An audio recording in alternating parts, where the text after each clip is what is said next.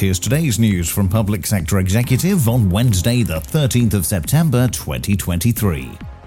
Leeds City Council leader James Lewis has called for urgent action to be taken to support local council services amid rising concerns and uncertainty around budgets around the country. The council is facing a projected overspend of £33.9 million for the current financial year, and initial estimates have identified the need for a further £59.2 million of savings to be delivered in next year's budget. This is due to a number of factors, including increased energy and fuel costs, high levels of inflation, and rising demand for services. The City of York Council has unveiled a new plan that sets out its priorities for the next four years. The plan, called One City for All, focuses on making the city more affordable, healthy, and equal for everyone.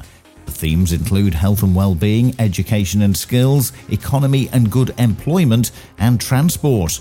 The plan will be discussed at an executive meeting this week and if approved will be taken to full council on September the 21st. And that's the latest. Don't forget to like and subscribe to make sure you receive every new bulletin and check out our website for our stories in full, publicsectorexecutive.com.